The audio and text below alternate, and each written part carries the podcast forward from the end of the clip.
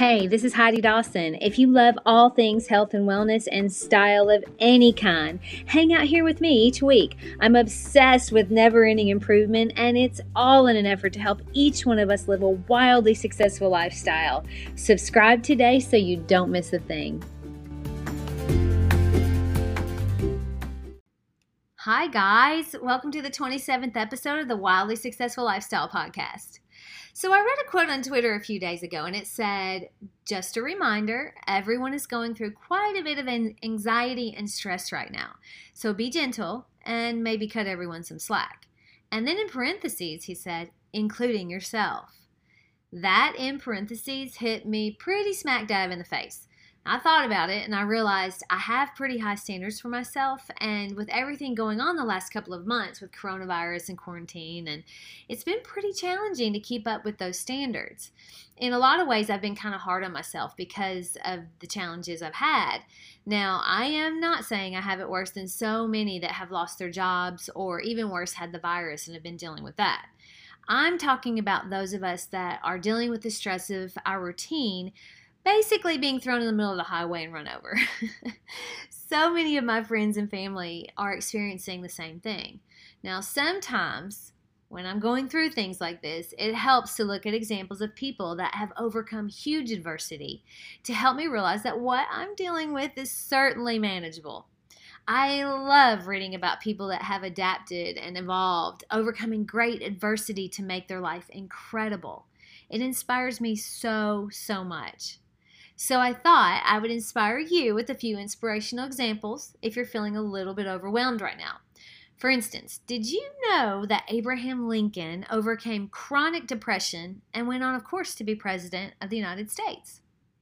How about Oprah? She overcame childhood abuse and teen pregnancy at 14, and we know how fantastic she is. Thomas Edison overcame 10,000 failures to invent the light bulb. That took a lot. I also love the story of Kris Carr. She found out in 2003 she had incurable cancer. Now, she turned her life completely around. She did not let that get her down.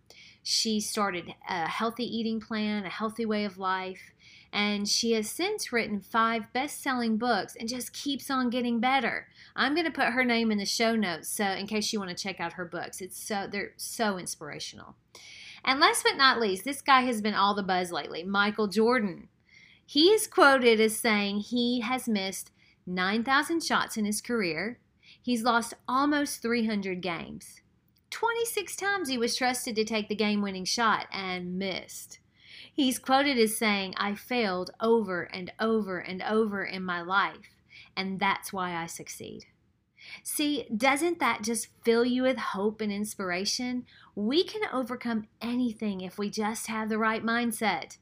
It's okay to get angry, disappointed, and sad, but positive people are grateful for what they have and know the future holds awesome opportunities. History has shown over and over that people who don't give up can overcome any challenge or obstacle. So, how have you been dealing with adapting to change, adapting to the uncertainty of it all? How do you find certainty in an uncertain world? Uncertainty can creep into our life at any time.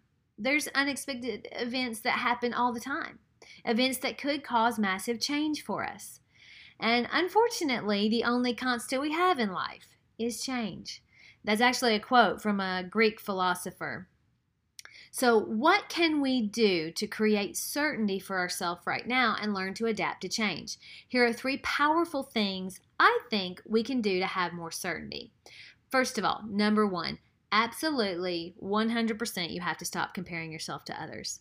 Comparing yourself to others is always a bad idea. Just work to become a better version of you. So many times, if we compare ourselves to others, it's someone that you don't know and you have no idea what is really going on in their life.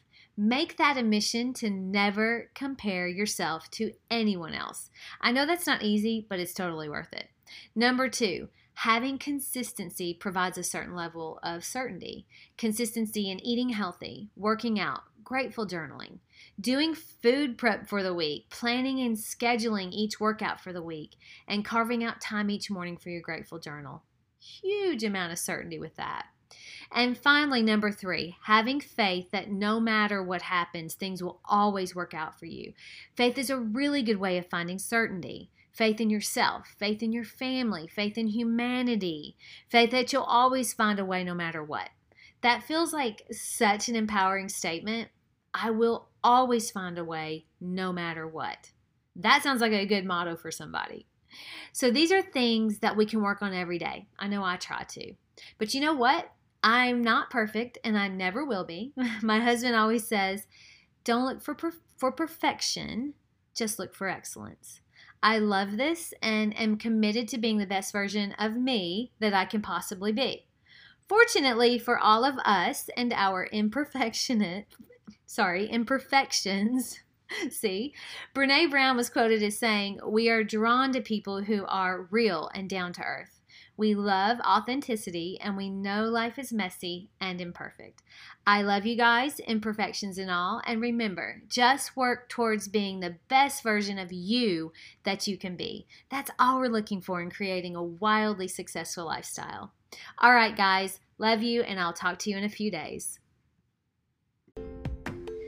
Don't forget to subscribe and share with your friends because we're just going to keep going bigger and better places together, and I love that about us. Talk to you in a few days.